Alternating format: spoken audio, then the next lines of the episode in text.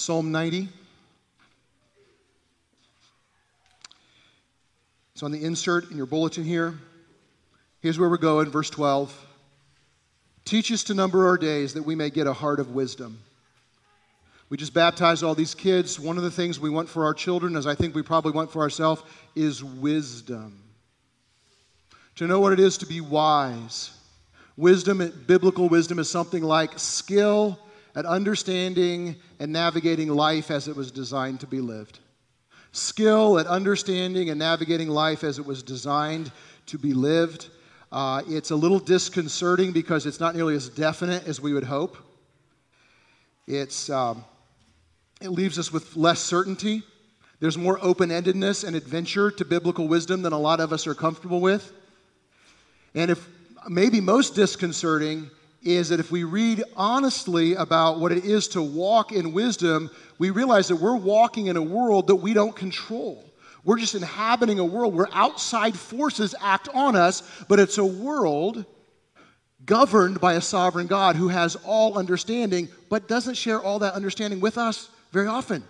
In fact, he doesn't ever share all the understanding with us. Instead, he calls us to walk in relationship with him and trust and humility with the wisdom that he does give, obeying it, but then walking in relationship with him and each other. That is wisdom. And part of the reason we want wisdom is because foolishness is so expensive. In the last millennium, and I mean that literally, in the 1990s, I was a youth pastor.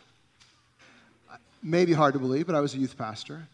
And um, there was a girl I, uh, in my youth group, and I'm going to um, I'm not going to tell you her real name, but I'm going to call her Jennifer because that was the most popular name of the year she was born. It was like the most popular name for the 70s and 80s. So um, Jennifer, she was, ma- she was probably 14 or 15, and she was just making stupid choices. And I kind of pointed those out to her, and she said, Pastor Roger, I never, I just remember saying this. I'm not the kind of person who learns from other people. I learn things for myself. And I said, Jennifer, the Bible has a word for that. Fool. And she said, I am different. This last year, I had opportunity to connect back up with Jennifer's parents. So we're 23 years later. And so we do the thing, you know, how's the kids? Where are the kids? And when they got to Jennifer, here's what they said You know Jennifer and just gave a short story of lots of broken relationships and heartache and folly. Turns out she not different. Foolishness is expensive. And God invites us into a way of being, calls us into a way of being that gains a heart of wisdom. And that way is found in this passage. And it's simply this the intentional, intentional reflection on our own limitation and our own frailty and God's mercy to us in it. Intentional consideration of our own limitation and God's mercy to us in it. And if we pay attention to our life, there's a lot of opportunity to consider our limitation. I used to own a 1992 Honda uh, Accord, which was awesome. It had like only like 275,000 miles on it. If you had an old Honda Accord, you know they just run forever. It had no problems really except one. The horn did not work. And by it did not work, I meant it worked all the time. There's a little pad apparently between two pieces of metal in the horn that had gotten worn away. So without warning, occasionally the horn would just go on.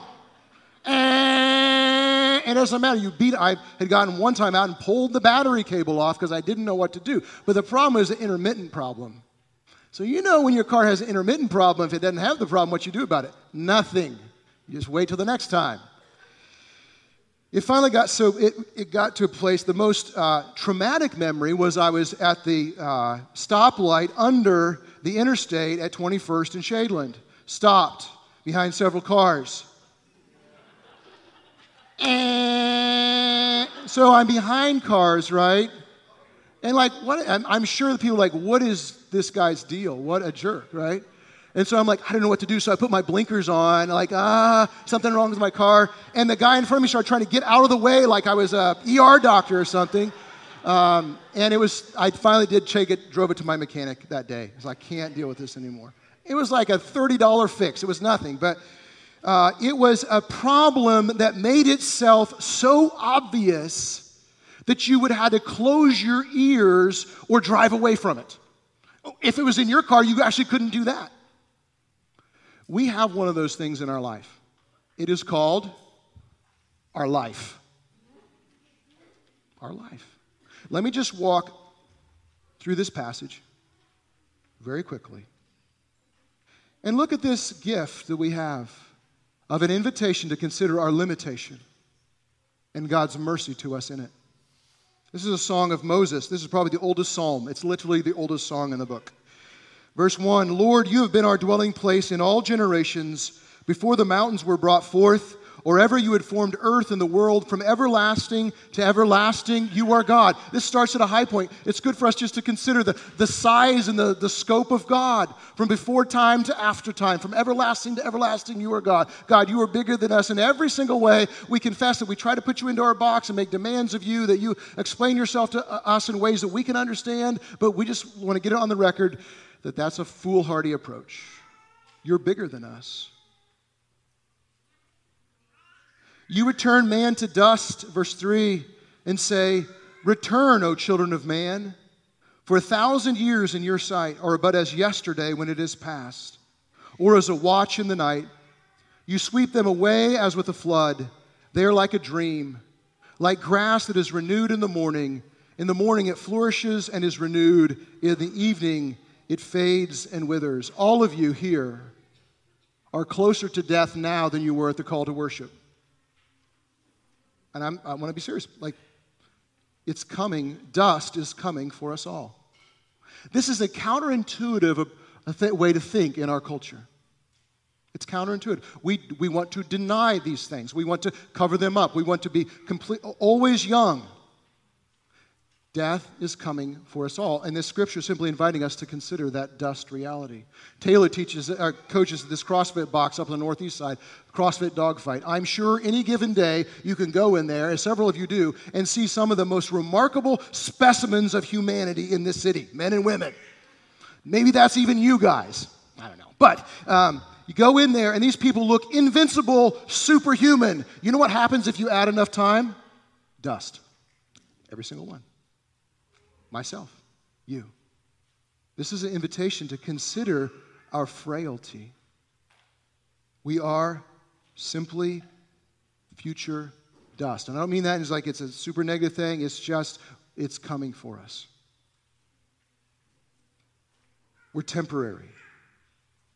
So, this is an invitation to consider our frailty. It's not just that, though, it's to consider our sin. Verse 7 we are brought to an end by your anger, and by your wrath we are dismayed. You have set our iniquities before you, our secret sins in the light of your presence. This is probably written at the end of 40 years of wandering in the wilderness, right? So uh, and Moses can't go into the promised land because he's sinned. They, they wandered in the wilderness for 40 years because they didn't believe God was strong enough to take him into the land. And if you remember the story in Exodus when Moses is receiving the Ten Commandments, they're down at the bottom of the mountain partying because they want another God besides Yahweh making a golden calf. They're a mess. And uh, he's not saying your wrath, your anger is unjust. He's just saying this is why we're out here. We're distressed by it. And this is Verse 8 You have set our iniquities before you, our secret sins in the light of your presence. You know the secret sins, I mean yours, are not secret. My secret sins are not secret. Right? They are set, they're not just set before the Lord, they're set in the light of His presence. And that is a good thing to reflect on the secret thoughts, the secret glances, right? Secret websites, secret binging on food and secret shot of whiskey, the things we hide from other people. What are you hiding? Nothing. We're actually hiding nothing. Our secret sins are set in the light of his presence. My secret sins, yours. Uh, is that overwhelming? Well, I hope so. That's the point of this. It's to bring us up short and to say, I know that we play a really good game here. Like, well, look, this is a beautiful, this is a beautiful group right here. You're handsome, you're smart, you're, you're well dressed and well educated, and I'd like to think the same about myself. Not sure it's true, but we do it, we, we, we play a good game of looking good, and all I'm saying is the secret things are not actually secret. And it's good to meditate on that. And just in case frailty or sin were not enough, Moses goes on and adds frailty and sin together. Verse 9 All our days pass away under your wrath. We bring our years to an end like a sigh. For the years of our life are 70, or even by reason of strength 80, yet their span is but toil and trouble. They are soon gone, and we fly away. Who considers the power of your anger and your wrath according to the fear of you? So Moses is saying, look, we get 70 or 80 years, right? Now, give or take 20 or 30 for first world or third world health considerations now. I mean, it's a big deal when you're in it, those 20 years, but in the big picture, it's very small. But Moses is saying, look, people, they have seven or eight decades, and few actually consider their frailty and their sin. They don't consider your anger, God, or your wrath, or your response to these things, or the brokenness they, they cause to cascade into the world through their own self. We, we rarely consider that. It's an invitation to consider. So much so that our, he says, Our years end like a sigh. I don't know what that means, but it's not encouraging. Oh, finally. I don't know what it means. Uh, I was like, oh, the world, like the longer you live, the more hopeful you get on one hand. On the other hand, you see more and more wickedness in yourself and outside of yourself, and more and more manifestations of dark and evil things in the world. It, it's no surprise that Moses says, you know, sometimes we just end with a sigh. So, uh, that, I know that really brings us down. We just had baptisms. Like, why is Roger so negative? Well, it's Psalm 90. It takes us down and says this is actually a counterintuitive way that leads to wisdom. But look at verse 12. Lord, teach us to number our days so that we may get a heart of wisdom. The pathway into wisdom is knowing our frailty. It puts us in a position, if you think about it, where we are low and can learn from one who is greater than us, who from everlasting to everlasting is God when we are not. It puts us in a humble position where we can hear from His Word, where we want to hear from His Word, where we can learn in community. We have to learn it. He says, teach us to number our days. It's hard, it's counterintuitive, but how does this happen? Okay, here we go. Verse 13. This is the turn to good news, and we're heading into the communion table. Um, Return O Lord, how long? That is, unlike the first time the word Lord is used in your English, this is the word Yahweh. This is the covenant name of God. This is Moses saying to the people, call out this God, you're a covenant God of promise. I know that we're frail, we're passing away, we're like grass, we have all these secret sins, but not us, you. Your covenant love, your promises run to us. Help us to know that. You, because you're just, say, return to dust, but because you're gracious, we can say, return to us right? Because of you. That's what it's all packed in there to that word Lord, oh Lord, Yahweh, covenant God. Have pity on us.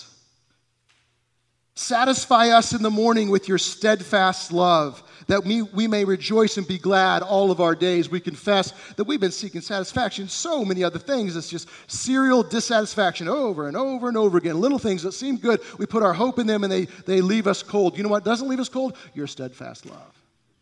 Your covenant love. Teach us in our frailty that we see in our face because of our trusting in other things to trust in your steadfast love.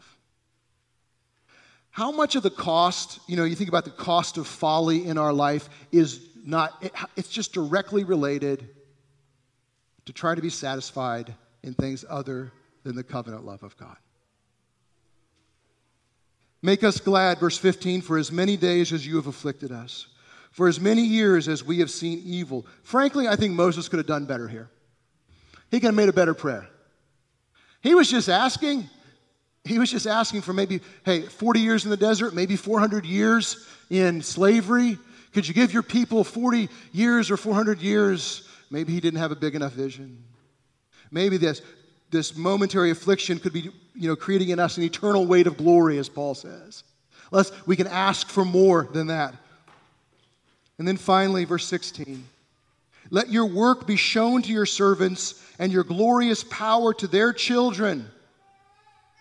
Let the favor or the beauty of the Lord our God be upon us and establish the work of our hands. Yes, establish the work of our hands.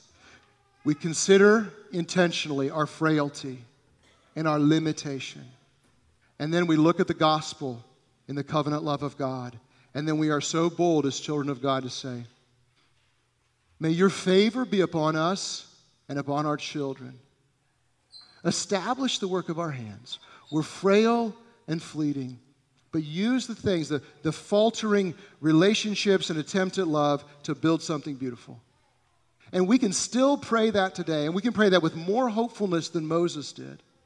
Because we see on display the covenant love of God in a way that he never did, which is why we go to the communion table every single week why we're going to the communion table right now. It is a picture, a multi-sensory picture of the love of God for his people. Jesus standing, offering himself to us. If you're in Christ Jesus by faith, we're going to invite you to come to the table. I'm going to dismiss you in a second. You'll go to the four corners of the room.